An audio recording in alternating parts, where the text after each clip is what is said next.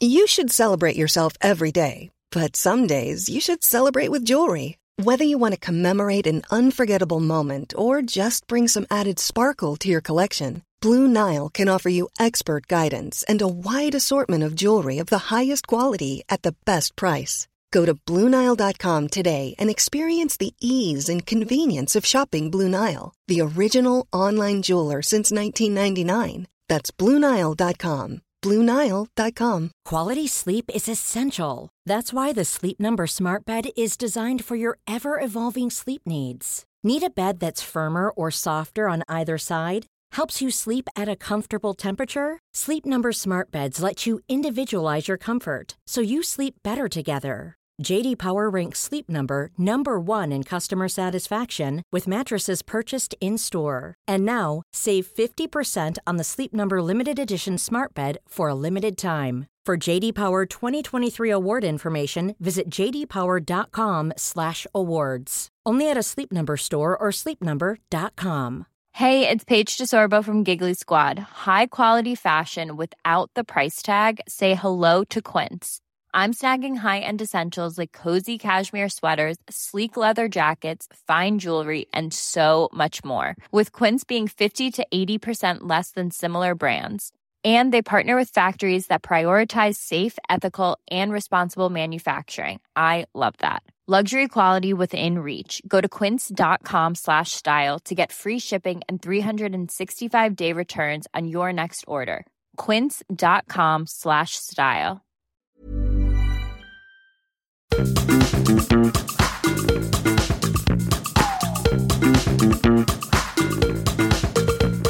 This is Reasons to be Cheerful with Ed Miliband and Geoff Lloyd.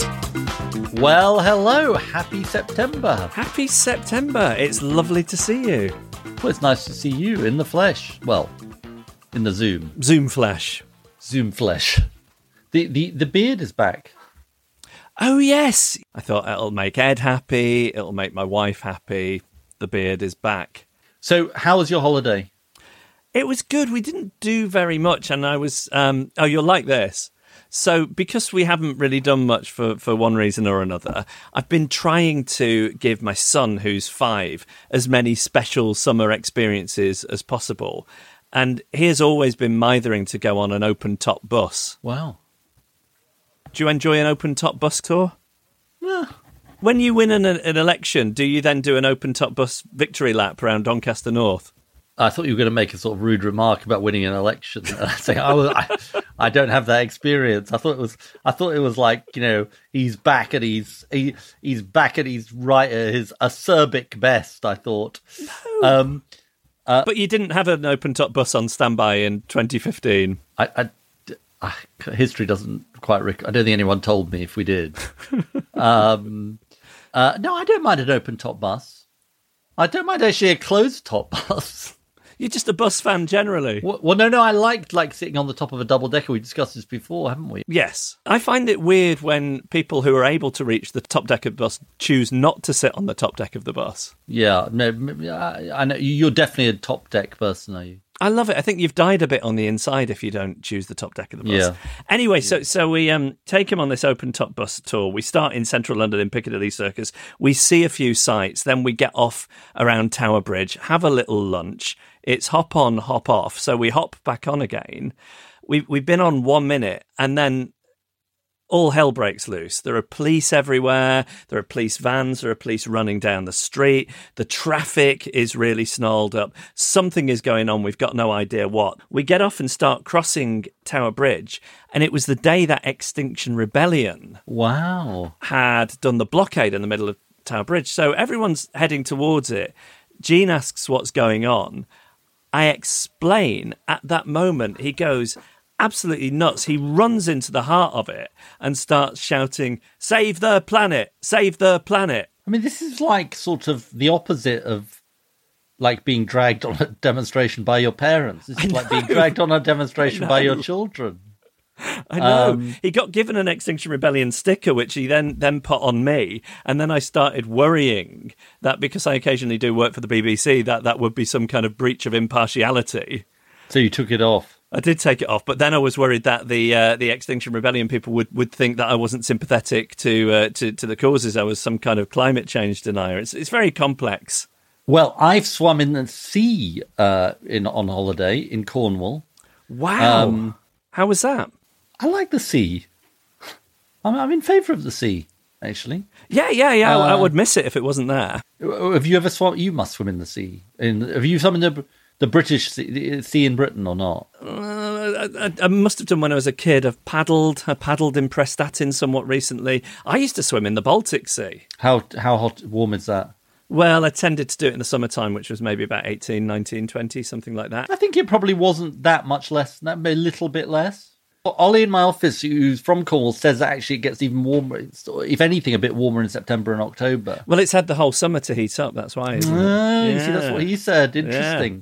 No, it was good. I, I, I sort of liked it. I don't, not sure how I compare it to the, to swimming in the pond. Um, actually, very clear sea, clearer than the ponds, I must say. Aren't you derailed by the waves? No, I, I'm sort of a great fan of the sea. Justine loves the sea. Is that right? Yeah, she loves the sea. No fear of jellyfish?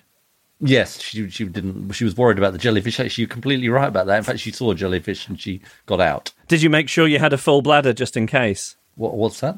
Well, if someone gets stung by a jellyfish, aren't you supposed to, to urinate on the sting? No, I didn't know that. Yeah, yeah, you must do that next time. So next time you go in the sea with your wife, tell her that your bladder's full and it should uh, should quell her nerves. Are you just making that up? No, no, no. Have you had that experience? I've never had that experience, but I think it's a thing. It's just like April Fool, but sort of very early or very late. Why don't you text your wife now and say, would you like me to urinate on you if no. you're stung by a jellyfish? Right, shall we miss? Yeah, maybe we should. Apparently, Emma says that our whole episode of Friends was based on this. Did you learn it from Friends? I've never seen a full episode no, of Friends. Not, so certainly not that one. Well, there you go. No, it was. I, I liked I, I, the series. Something special about the sea, I must say.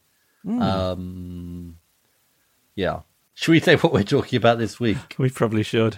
This week we're talking, Geoff, about rewilding, and that's not about your beard. It's about the idea of actively restoring ecosystems to get to a position where nature can take care of itself. We've touched on rewilding a couple of times on the podcast before, but have been keen to do a dedicated episode on it, given the many potential benefits for the climate, for nature, and more. First, we're talking to Alistair Driver from campaign group Rewilding Britain about what rewilding is, what it involves, and how policies can support it. Then we're talking to Steve Micklewright from Trees for Life, a really exciting project that's been working to rewild parts of the Scottish Highlands for more than a decade. And finally, we're talking to Jan Stannard from a new charity called Heal Rewilding, which is raising money to buy land across England in order to rewild. What's your reason to be cheerful, Geoffrey? Well, on a nature theme, I dug up some potatoes this week. Oh. I'm forty-eight years old. I have never done this in my life before. I, uh, I found it very invigorating. Um, I went to visit my dad, who who had been growing some. He asked if I could help him dig them up. So there I was, with a little fork, tilling the earth. Did it give you a real sense of satisfaction? It really did, actually, yeah. It's a completely new experience for me, and I thought maybe I could become self-sufficient, like the good life. I do see you as a sort of Richard Bryars-ish figure. Well, I, I do look great in uh, casual knitwear. Do you think Sarah's an appropriate Felicity Kendall? No, I think she's definitely got a touch more of the Margot to her, hasn't mm. she? I don't think I'll speculate on that. Have you have you ever tilled the earth? It's not my it's not my natural forte, I don't think. Do, do you know what I mean? Well, I, I surpri- I'm just saying I surprised myself. You couldn't really imagine me tilling the earth, could you? I, th- I think I could. Shirtless, really? Mopping your brow. Anyway, that, that's me. I thought I'd try and uh, give it a, a, a slight rewilding theme. I know people will think that we coordinate brilliantly on this podcast, but we honestly, we don't. But I mean, it is completely on point. Um, now, look, I know you basically think that I'm full of crap ideas, just to be sort of clear about this. But this is why I want to prove that I'm not. And I don't. The trouble is, I don't know whether I've ever talked to you about this idea. So, you know, vending machines. I do. Yeah. So I've long felt that there is a sort of gap in the market because vending machines sell chocolate and crisps and fizzy drinks, but they don't ever sell fruit. Have I talked to you about this before? It, it may have come up. Yeah. I basically, I just want to sort of basically say that, you know, okay, make your own sandwich, may be dead, long live the fruit vending machine. Uh, anyway, Lindsay, who you remember, how could you forget? She worked for me as my chief of staff and then sadly escaped. Left. Although she hasn't really properly escaped because actually she was she was sort of in my house for five hours yesterday. But anyway, leave that to one side. But she sent me this email. Only in France, I think it's actually from a tweet, not her tweet. Only in France, page part four hundred thirty-nine, here is a twenty-four hour refrigerated vending machine with garlic, honey, onions, et cetera in Brittany, just in case you feel like cooking at two forty-five a.m. And that basically, you can see the picture of it. Wow. I once met a man on a train who was in the, the vending machine business. Was he French? No, he was. He wasn't. He was British. And I tried to sell my bananas idea, haha, so to speak, to him, and he was sceptical. I think it's fair to say. Was it? Was it like one of those episodes of Dragon's Den where it doesn't go well? I mean, it sort of reminded me of, you know, somebody coming to talk to me about an idea which I didn't think was a very good idea, which can happen, and then he was sort of polite but firm, I would say. And you don't think that he took this idea and exported it to France? Possibly. He said it was kind of like, don't call me, I'll won't call you, you know. Mm. Um, but this is living proof that it can work. I feel like we could go, you and I could go into partnership with this. What would we call our vending machines? Well, I, I, I would dig it up and, and you would... Uh, pop it in. Yeah, dig and pop. Sort of... You know, a bit literal. Wow. Emma just came up with a good one in the chat. You go on, she what said, "What about vegetable?" Mm. It's a portmanteau of vending and vegetable. Mm. I think you're doing the same face as that man did to you on the train yeah. when you pitched the idea. Yeah. Reasons to be cheerful with Ed Miliband and Geoff Lloyd. To start this really important conversation about rewilding, I'm delighted to say that we're joined by Alistair Driver, who is director of Rewilding Britain, a group promoting rewilding across the country. Alistair, thank you for joining us, and I think you should tell our listeners where you are. Okay, well, I've just literally boarded the Queen Elizabeth cruise ship in Southampton Dock, because for the next week I'm going to be the onboard nature guide and guest speaker. And I'll be speaking about, amongst other things, rewilding, as well as a bit about my career in the Environment Agency in the, over the last thirty, forty years, and uh, and also a bit about expeditions that I go on. Well, look, two hundred plus episodes in, Alistair, this is definitely a first. We've never had anybody speak to us from on board a ship, have we, Geoff? No, we've never had life on the ocean wave before. No. We're speaking to Alistair via Portishead Radio, ship to shore. Are you receiving me? It's very, very exciting. Look, let, let's start with the basics, and, and forgive us just for starting here, but just explain, because I think it's quite important for the rest of the conversation, obviously, what is rewilding? We at Rewilding Britain summarise it as the large-scale restoration of ecosystems to the point where nature is allowed to take care of itself. But immediately one has to stress that this is very much a long journey. You know, it would take a very long time to get to that point where nature is taking care of itself at scale. And, and we may never get to the end of that journey in such a crowded country, but we should focus, therefore, on progressing in that direction, trying to move up the rewilding spectrum so that we are more and more hands-off, letting nature lead more and more over time. That's a very, very helpful explanation. Tell us what kinds of processes rewilding involves in practice, and also, crucially, I think, how it differs from traditional approaches to nature conservation. I've been a traditional nature conservationist for forty years, and I still am. You know, I still... I created and still manage a small nature reserve in my village. And that has huge merit. And goodness knows where we would have been if we hadn't restored sites across the country for, for nature conservation, set up nature reserves, had good planning policies which helped to minimize the impact on nature, and had various stewardship schemes that farmers uh, adopt. But the simple truth is we're still going backwards on biodiversity. And therefore, it's my firm belief that we need something else as well, not instead of, but additional. And that something else, in my view, is rewilding, because you're doing things at scale and you're gradually relaxing over time. So it's more affordable. You're needing to intervene and, and manage and garden much less if you take the rewilding approach. And Geoff and I were talking about this before we came on air. There's obviously a difference in that you're letting sort of nature take care of itself, if that's the right way of putting it, with rewilding. Yeah. Um, versus nature conservation. What are the other benefits of rewilding over traditional nature conservation? In other words, Is it better for biodiversity? Is that too much of a generalization? Is it, does it have more impact, for example, on carbon dioxide sequestration, or is that too much of a generalization? Guide us through that.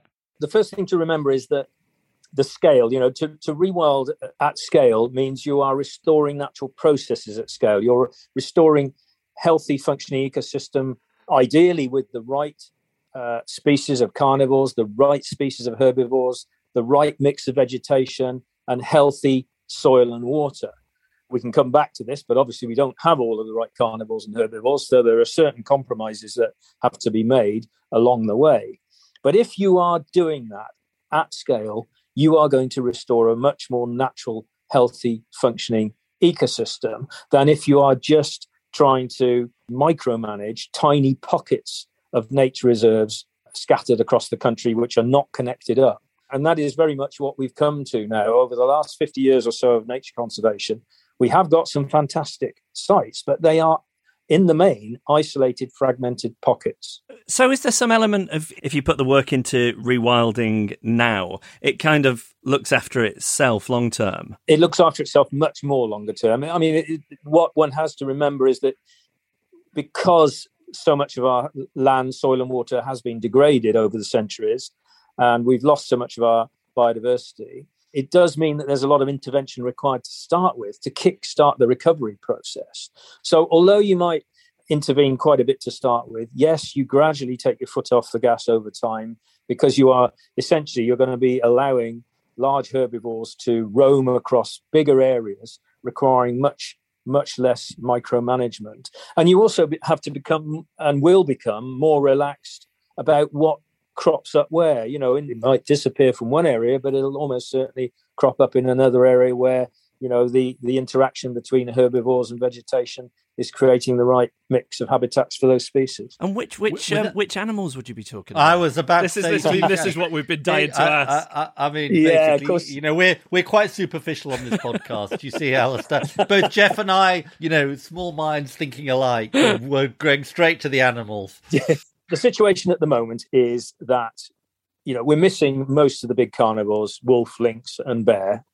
We're missing several of the important large herbivores like elk and boar, and in most places beaver and and and bison, arguably, because uh, the the evidence for bison being here is sketchy.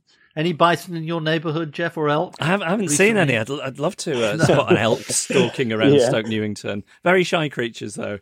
We're missing a lot of these species, and we've lost the ancient aurochs, which was the uh, ancestor of, of cattle, and, and the tarpan, the ancestor of, of wild ponies. And so so we've lost so many of these these big animals.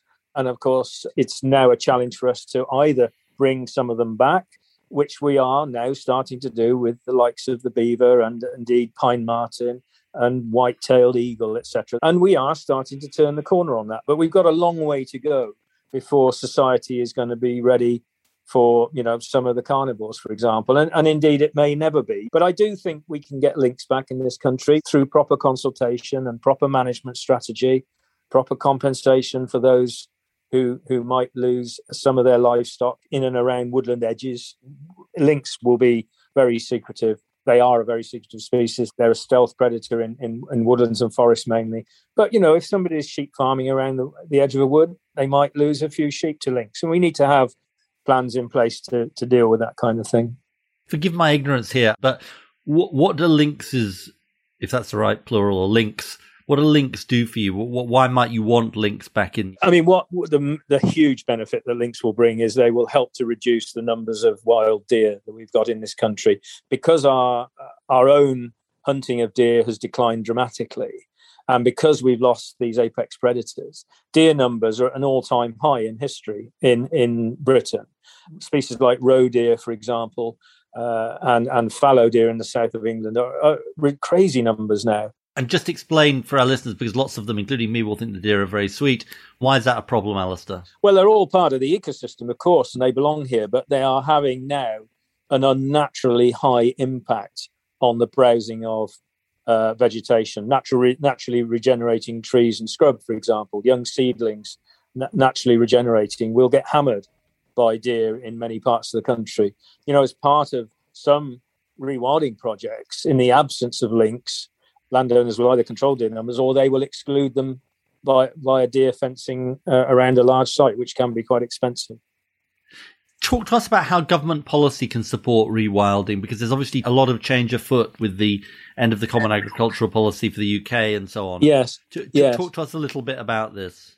Well, it's a fascinating time, actually. And, you know, I, like most environmentalists, was not supportive of Brexit, not least because it because Europe had brought us some fantastic environmental policies, which we probably wouldn't have otherwise adopted so so quickly.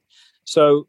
So I was a bit, you know, I was apprehensive, but actually the silver lining is that it's given us the opportunity to develop our own uh, agri-environment scheme, our own farming stewardship scheme arrangements.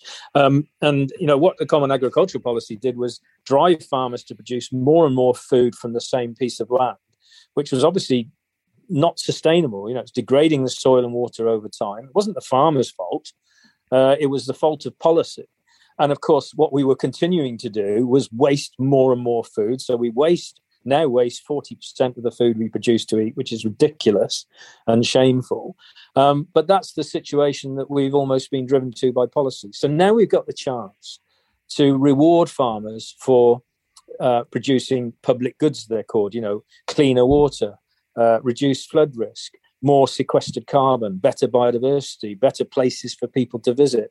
Um, that's a fantastic opportunity. Absolutely, potentially, if we get it right, the best, most significant change in environmental management that I will have seen in my lifetime. So, you know, there are reasons, definitely reasons to be cheerful. Your, your, your pod, you know, the title of your podcast is is well matched to this particular area. Um, And most recently, of course, the announcement about the, the consultation on release of beavers into the wild. So, you know, these are several quite big wins within the last year or so, which uh, we we are very, very pleased about. And and how does it sit alongside farming? Um, I know, I know you've spoken about farmers a couple of times, but there are sort of concerns beyond links preying on sheep. Uh, farmers have said that it could potentially reduce U K food production. Um, how, how does yeah. rewilding factor into into that? How can the two things work yeah. together? First of all, I, I, I'll just reiterate that fact that I gave you about forty percent of the food we produce not being ending up not being eaten by people. You know, that is the massive elephant in the room. You know, if we got it right and we were more efficient, we could actually produce less food. But the other really important thing to say is that, first of all, all of these rewilding projects, so far I've been involved in about thirty major projects across England, nearly one hundred thousand acres worth of land. And those projects still produce fifty-five percent of the livestock units. Yes, it's it's not one hundred percent, but they are all in very marginal farming areas. They're all in areas where once you remove the basic payment scheme, which is now happening, it's simply not viable to produce to try to produce large quantities uh, of uh, meat from the, that land.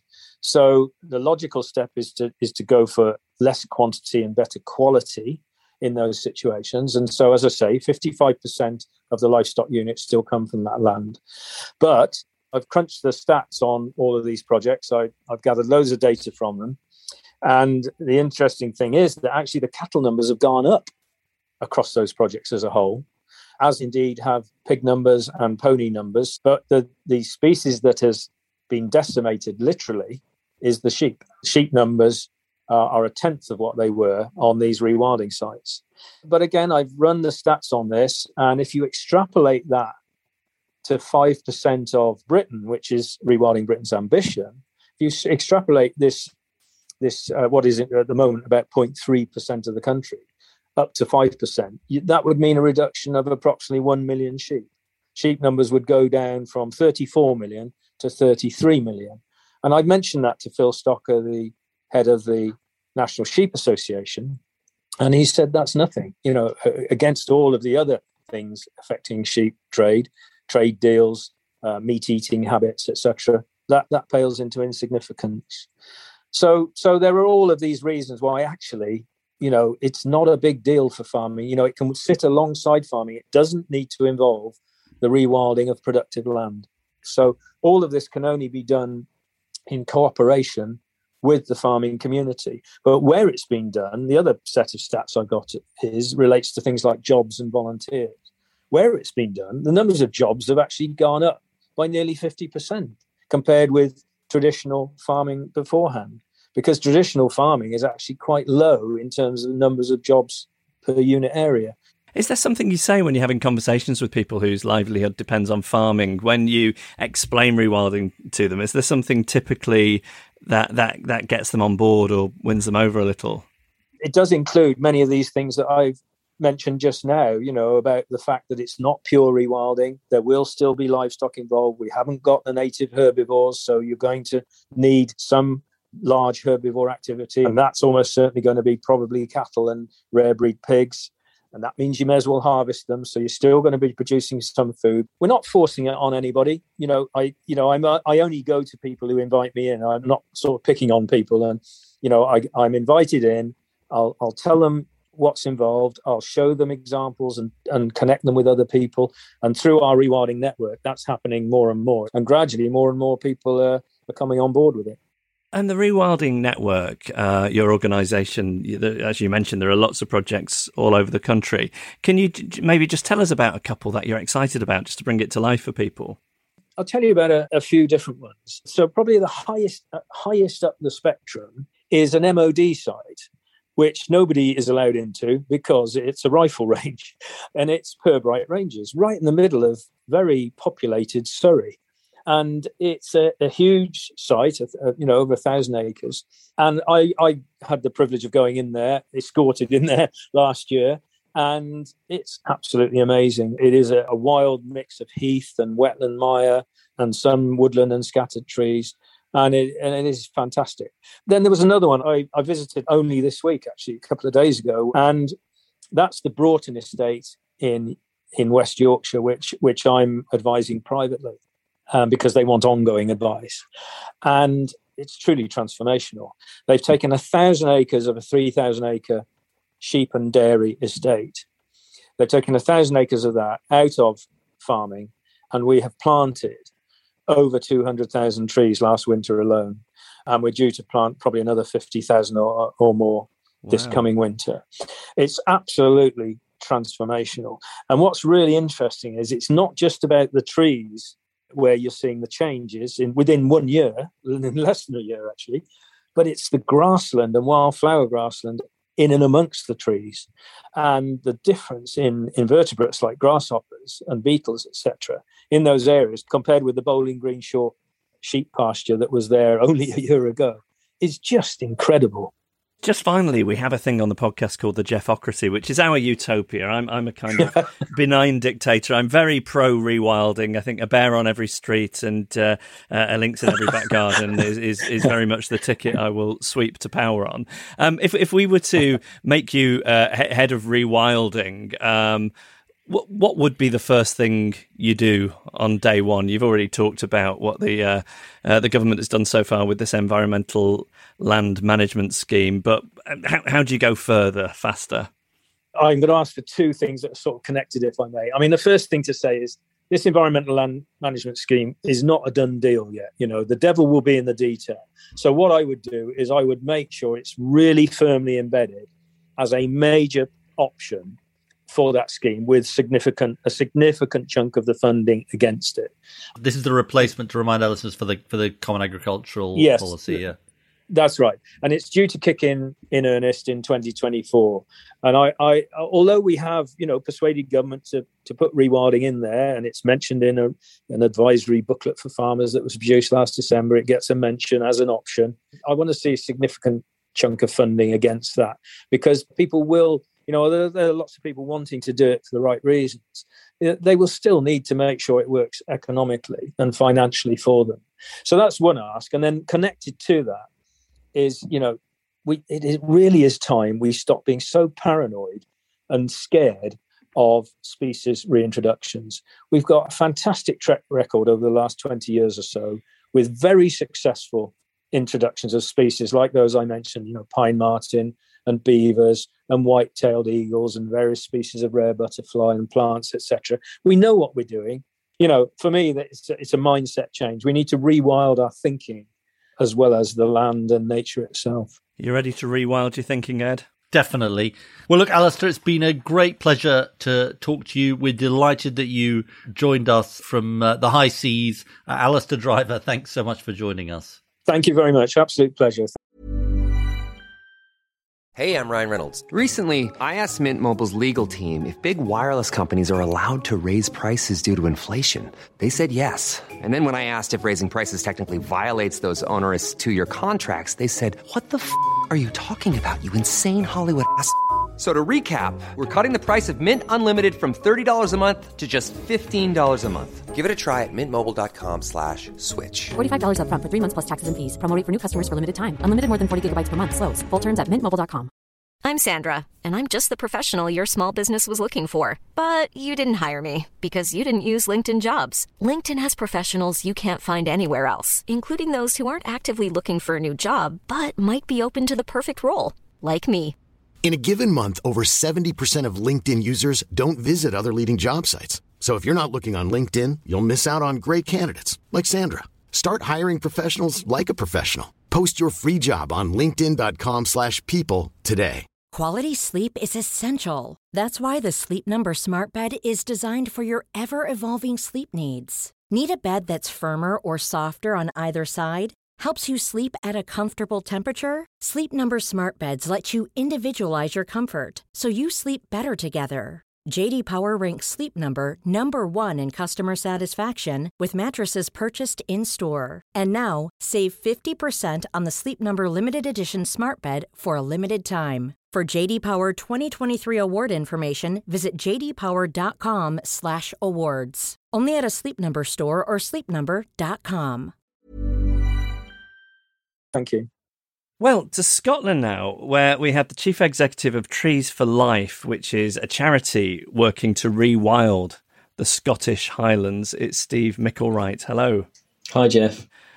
I was mind blown to, to read just how much of Scotland was covered by the Caledonian forest once upon a time. Can you just give us give us an overview of that? Yeah, I suppose um, if you imagine at the end of the last ice age, eight thousand plus years ago, uh, Scotland, most of the U K was pretty barren, not many trees. And um, over time, of course, the trees came back. And at its greatest extent, the vast majority of Scotland, the vast majority of the Scottish Highlands are actually covered in trees. And then over time, the climate changed, it got wetter. So actually the trees disappeared in some areas and peatlands took over. But of course, it was humans that mainly resulted in the loss of the, the Caledonian forest, as we called it, through chopping them down for agriculture, for shipbuilding, for homes. So now two percent of what was originally there is now left. Just two percent, that's uh, it's quite something. Well, um, we should come on to Trees for Life then. Uh, do, do you want to tell us about Trees for Life and what it is that you do? Yeah, Trees for Life, founded in about nineteen ninety-three, sort of almost thirty years ago, by a, a guy called Alan Watson Featherstone, who had this vision of restoring the Caledonian forest.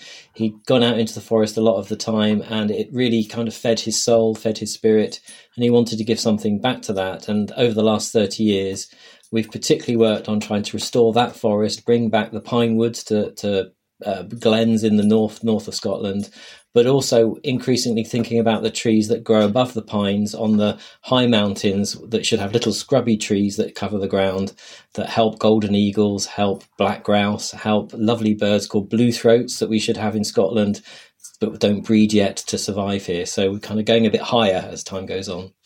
And and what's your vision for it, and, and what's the timeline for that? Because just talking to Alistair just now, I was surprised at how quickly uh, in, in the rewilding world you start to see a difference. So you know, what what is the, the vision for Trees for Life, and is it something we can see the uh, the benefits of in our lifetime?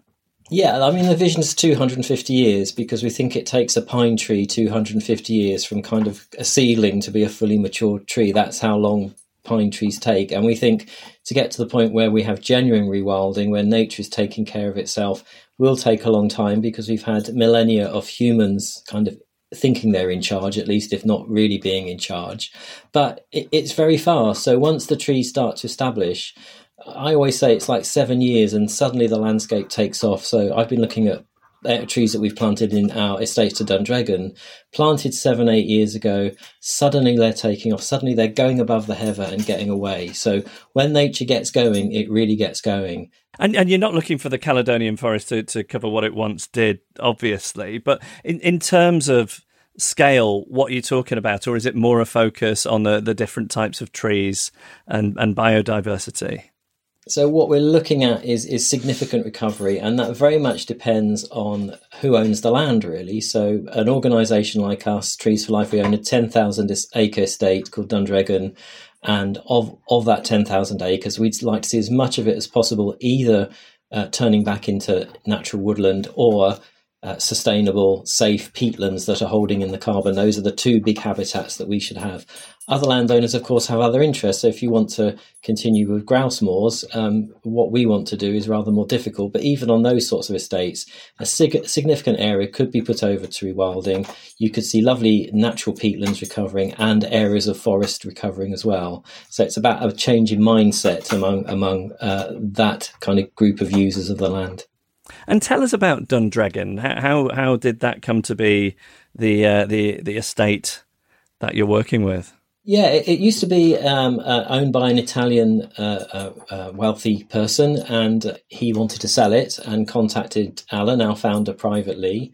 And coincidentally, this is a very bizarre story, Alan received an email from somebody in America, "I've got a million dollars I'd like to give you."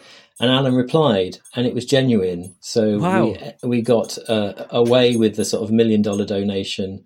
And then over a period of time, Alan and everyone else in Trees for Life raised the one point eight million to purchase it. What is the, the, the vision for that estate, and how can it show us what's, what, what possibilities rewilding offers?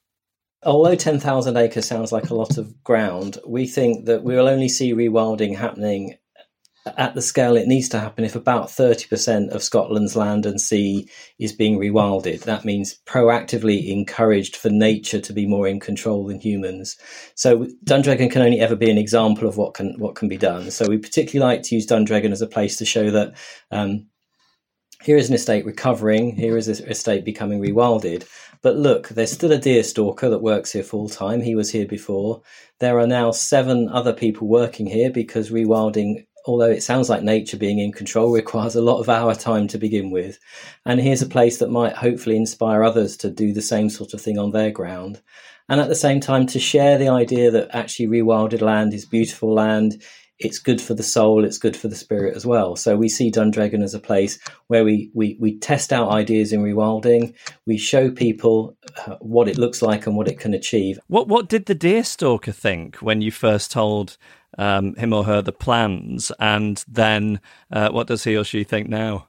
I have to say I'll speak on, on his behalf, but our deer stalker was obviously um, really lovely, very very reticent, quiet Highlander, but very clearly very concerned when we took over, because he'd been working in deer stalking all of his life. But over the time that he's worked with us, which is now nearly thirteen years, I think he's realised that he still does exactly the same job that he used to do, except he's now doing it for the benefit of rewilding as opposed to somebody taking trophies. It's the same work with a different objective. And he's become a really strong advocate of what we do in that community. So he's a real example of somebody that's been on the journey with us and, and changed their attitude to, to what rewilding really means. And how does, different does Dundreggan look thirteen years later? It still looks very much like you'd expect it to look. So on the lower ground, there's quite a lot of trees, and the higher up you go, there are less and less trees. But if you look more closely as you go higher up, you see more and more trees peeping above the heather, more and more trees starting to appear, and wildlife is coming back as well. So, for example, black grouse, which are very iconic species of the Scottish Highlands, numbers are increasing at Dundreggan, which is quite unusual. And we've even had golden eagles come back and nest after forty years of being absent from the estate. So it shows that, you know, sometimes they say if you build it, they will come. I think I always say if you rewild it, the wildlife will come. Well, look, let's go on to that. You're convener of the Scottish Rewilding Alliance. Talk to us about your calls for Scotland to become the world's first rewilding nation and some of the barriers to that. Uh, the thing I would say, I'm, I'm clearly not from Scotland, as you can tell from my accent, but since I've lived up here, I've realised the actual potential of the country. It has a lot of land. It has a relatively low population. Some areas of Scotland are, have a, a lower population as some parts of Scandinavia. So there is a potential here to actually do something special. There's also a potential, if you do rewilding, to actually repeople, because some of the population density is so low, this is, the communities aren't sustainable. So what we in the Scottish Re- Rewilding Alliance are saying is, if we were to declare Scotland a rewilding nation, and that means we work from every level in society, from commu- from individuals to, co- to communities, way up to government, to make rewilding happen, we could see the transformation of our landscapes and our seascapes so that essentially, we see more nature coming back. We we help to resolve the biodiversity crisis. We contribute to the climate change problem as well. But also, we see a reverse of what we've seen in, in the Highlands, which is of depopulation. Instead of people being cleared from the landscape, rewilding will bring, bring people back to the landscape, because there'll be more diverse jobs. And that's what that's what the area lacks. Explain why there will be more diverse jobs, and maybe drawing on your experience at Dundreggan. As I say, when we took over Dundreggan, there was a deer stalker working on the land, and that was the only employee. Now we have seven staff who work on uh, a tree nursery where we grow trees for planting out in the landscape. One of them, it trains uh, five other trainees in rewilding. Another person's worked on community development. We're also looking to diversify the estate. So we, we, we will be building a rewilding centre there over the next year. And that will create another fifteen jobs in essentially hospitality and tourism and, and nature experience. And in the supply chain, we think there's a multiplier of something like one point five. So those fifteen jobs will create another seven plus jobs within the within the area, because simply we're, we're creating a hub, we're, plate, we're creating a place that people want to come to and want to experience nature. So through rewilding, not only do you get nature back, but you also get an opportunity for, for nature-based jobs. And that's something we see as really important, for the, particularly for the Highlands, for the remote rural areas of Scotland. And let me ask you this question finally, Steve, because our listeners often want to know this, is they'll think, well, that sounds like a great idea, but what can I do? Well, I think you can start in your own backyard, and it's very simple to do that. So even if you've only got a window box, you can plant a packet of wild flower seeds, and that will attract the pollinators. The thing I do, I live on the edge of a forest in Scotland, and the forest in which I live is a forestry plantation. It should be an oak wood. So I planted an oak tree in my garden in the hope that the red squirrels and the jays will take those acorns, put them in the ground, and long after I've gone, the forest will go back to being an oak wood, simply because I planted that oak tree. It's a lovely thought. It keeps me it keeps me going in terms of thinking, well, what contribution can I make outside of work? So there's little small things that we can all do. And all of those little small things added together help to make that real difference. Steve Micklewright, it's been great to talk to you. Thanks so much for joining us. No problem. Thanks. To talk further about uh, rewilding and what we can be doing across the U K, I'm delighted to say that we're joined by Jan Stannard, who is co-founder and C E O of Heal Rewilding. Jan, thanks so much for joining us. I'm absolutely delighted to be here. Thank you so much for having me on. What's the story, first of all, behind Heal Rewilding? Maybe you can tell us that and what you're trying to achieve. A few years ago, I became really aware of two things: the catastrophic loss of biodiversity, of nature in this country, and the worsening state of the climate, and saw that there was an opportunity to create something that everybody could do together to address these things. I've loved nature since I was a child. It suffered on my watch. And having had a career of forty years or so in business, I thought I could bring that to a close and do something that was about the world around me and not about me. So I found people to become trustees of this charity, Heal. So Heal's goal is to raise money, buy land and rewild it across England. And tell us how you're raising money to buy the land to rewild. By asking individuals who care about both the state of nature and climate change to support us. So the classic way that charities work, which is um, donations, regular or one-off, and also support from businesses. So we have about a dozen um, business supporters already. We only launched in March twenty twenty, so we're still really new and young. But the support we've had in terms of our fundraising has been extraordinary. And most recently, we were offered a really generous loan from Direct Line Group of three million pounds, which is to help us to buy our first two sites. So in a year and a half, we've really got that together. So we're I'm really proud of that. And how much progress has been made on your first site, and what and what comes next? When we launched, people said, where's it going to be, the first site? And we settled upon um, the eight counties in southern England from Somerset to Kent, inclusive. And now that we have the funding pretty much in place, we have been searching for sites in those counties. So it's eight counties. And we've got a couple of possibilities.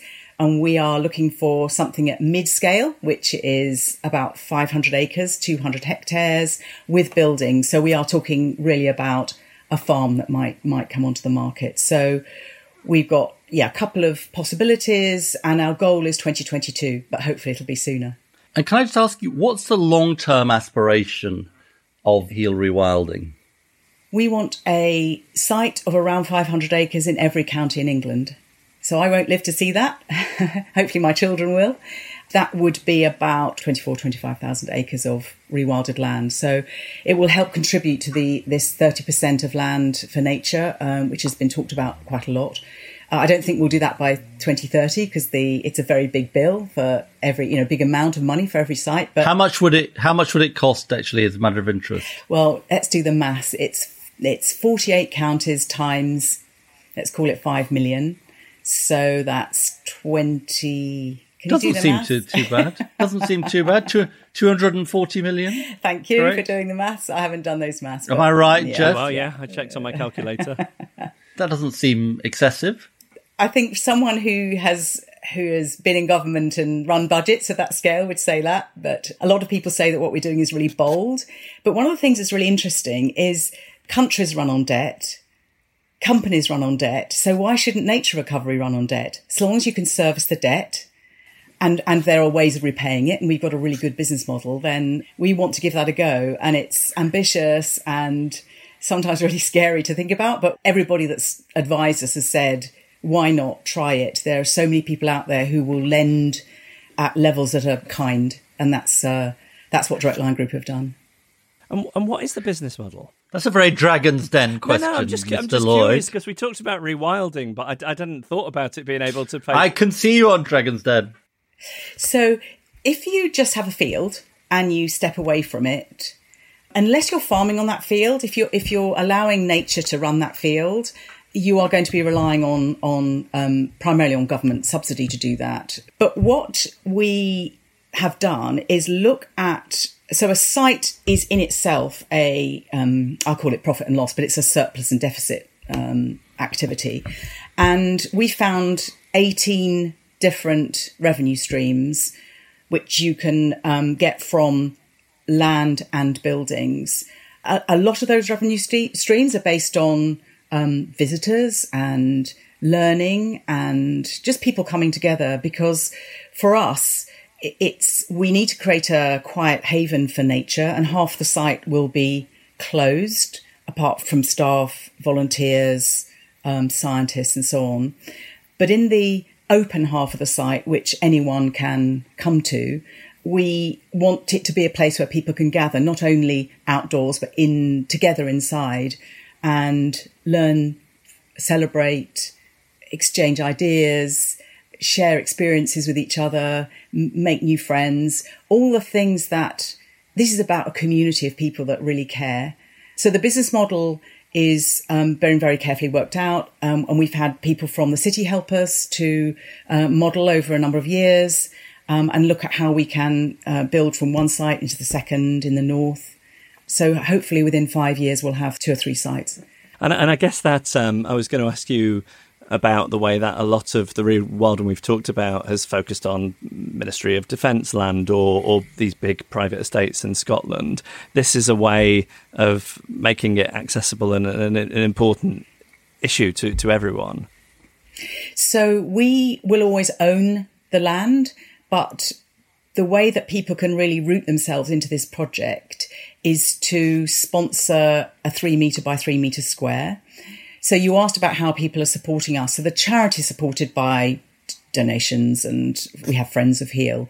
But in terms of the land itself, for twenty pounds, people can sponsor um, this three metre by three metre square. And you might say, why pick that? Because this amazing system called What Three Words exists. Oh, yes. So What Three What Three Words is a um, an alternative to latitude and longitude, which is very hard for people to remember. But What Three Words means that every nine square metre place on Earth has a three-word address, cup, dot, desk, dot, screen. And that never changes. And so when we acquire our foundation site, when we buy our foundation site, we will give people their three by three, What Three Words address, and then they can zoom in on the the What Three Words website and see exactly where that square is. Oh, I'm I'm really lost. Have you not? Put, so, uh, so it's it's um any place uh, nine square meters. Instead of giving the coordinates, you can use this What Three Words, and it will will give you three words to locate it. And if you type those three words into a, a website, it would um it, it would give you exactly that place on a map. I'm looking at the website at the moment, and so what? What are the words then? They're, they're, each set of words is unique, so they're as unique as the uh, as the coordinates. I mean, I've d- typed in my own home address, and it's come up with three words. No, don't don't say them. Don't say them. No. no. God, I mean, this is like I'm. I'm sorry, I don't want to get off the point here, but this is like I'm quite. This, this is going to be Ed's new obsession. Um, you wait and see. Now, and in terms of our listeners, uh, Ed was saying before, people listen to the podcast and always want to know what they can do. How, how can people get involved and support Heal's plans? So obviously donations would be one way. Uh, what else, what else can people do? Become a friend of Heal. So we are too small at the moment to have mem- voting members, but we have Friends of Heal. That would be a lovely thing for people to, to, to look at. Um, donations we've mentioned, Heal three by three, which is Land Fund. And we have two hundred, I didn't mention the volunteers, we were absolutely swamped. I think when, when Hannah and I first um, were preparing for launch, we expected about twelve people to, to step up for tasks. And we had one hundred seventy people within about three weeks asking to volunteer, and people just want to help. So um, we're going to be doing a lot of, let's call it crowd science, where people are helping find out what's in our in our on our site.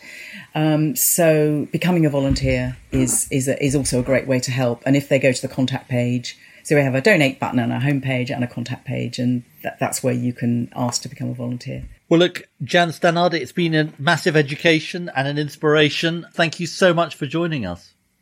The last thing I want to say is that what rewilding is about is hope.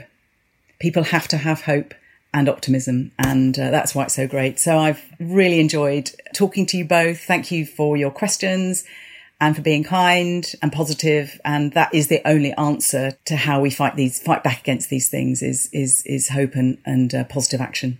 So thank you very much. Well, you're born to be wild.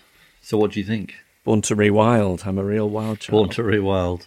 It's your, it's your idea. It's the episode title. First time in two hundred four episodes, that you, or two hundred seven. It's not the first time. It's not the first No, but I know time. It's a sore point with you. I think mine are just a bit highbrow for you. They are. Well, I, I, I'm a big fan of rewilding. I mean, on a basic level, I'm very excited about the idea of beavers, wolves, lynx, et cetera.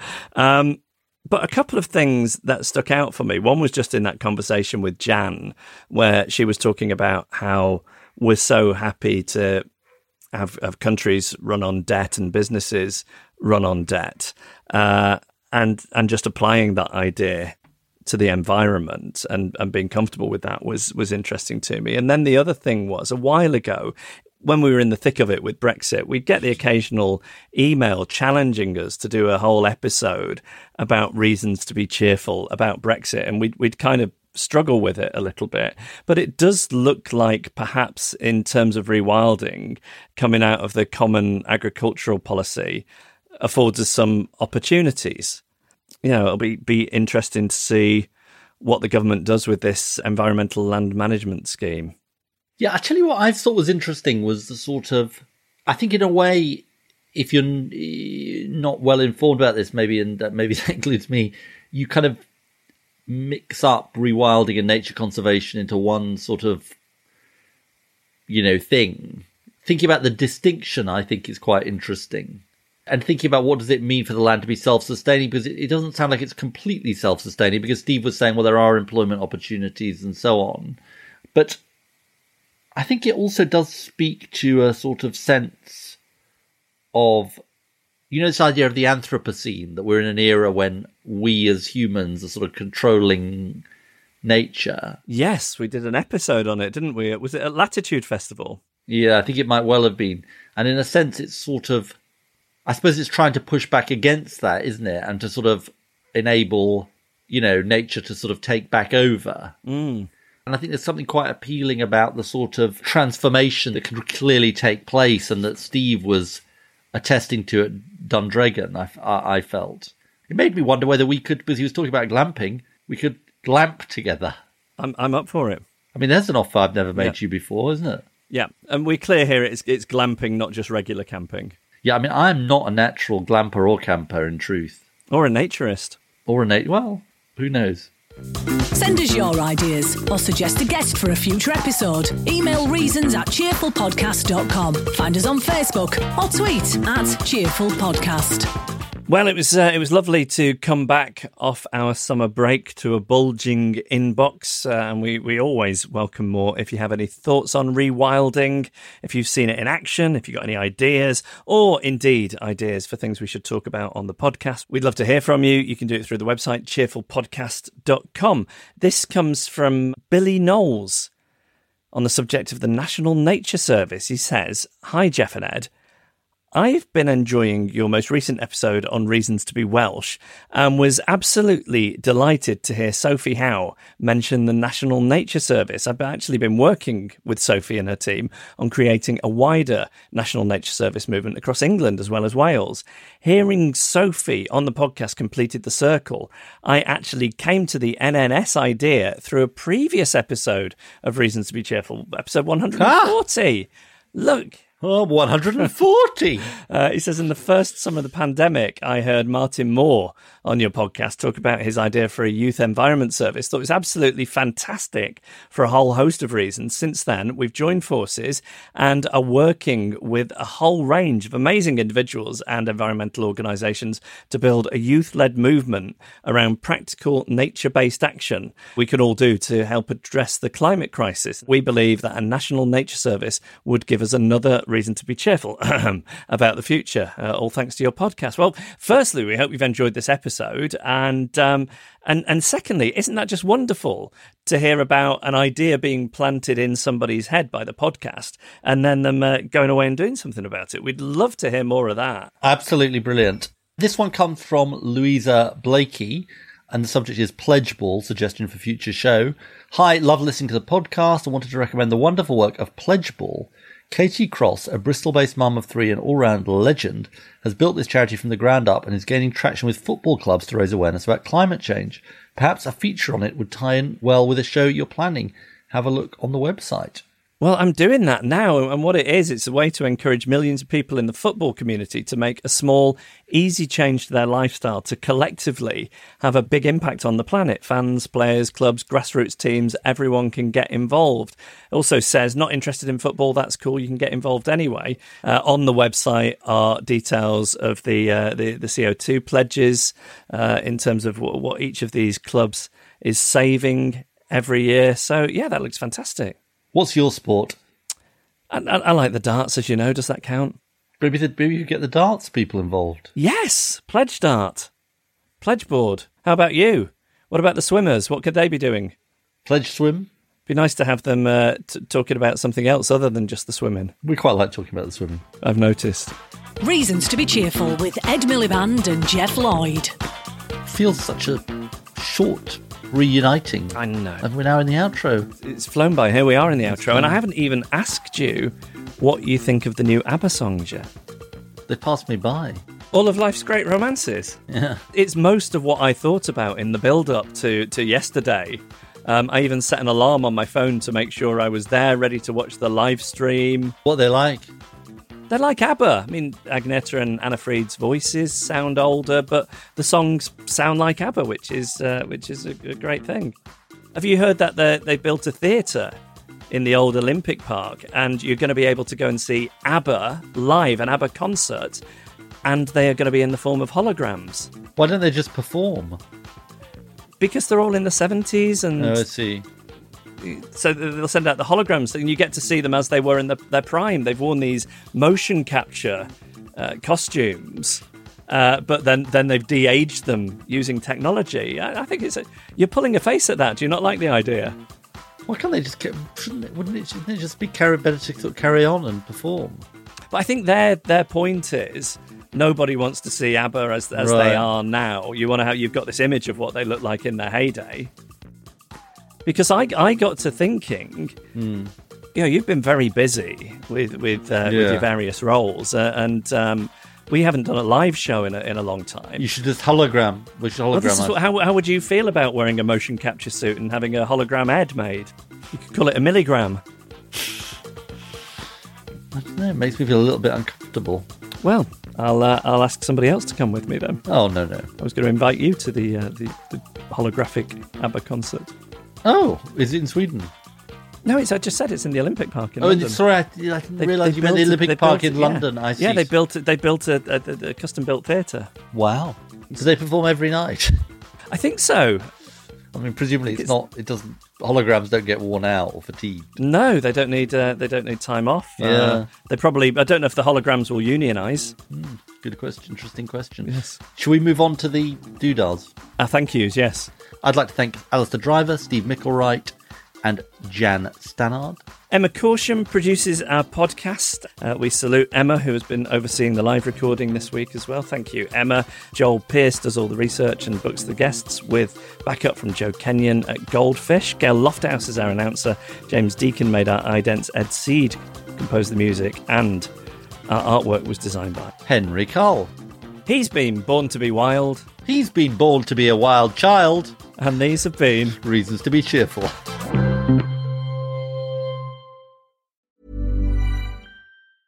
Even when we're on a budget, we still deserve nice things. Quince is a place to scoop up stunning high-end goods for fifty to eighty percent less than similar brands. They have buttery soft cashmere sweaters starting at fifty dollars, luxurious Italian leather bags, and so much more. Plus, Quince only works with factories that use safe, ethical, and responsible manufacturing. Get the high-end goods you'll love without the high price tag with Quince. Go to quince.com slash style for free shipping and three sixty-five day returns.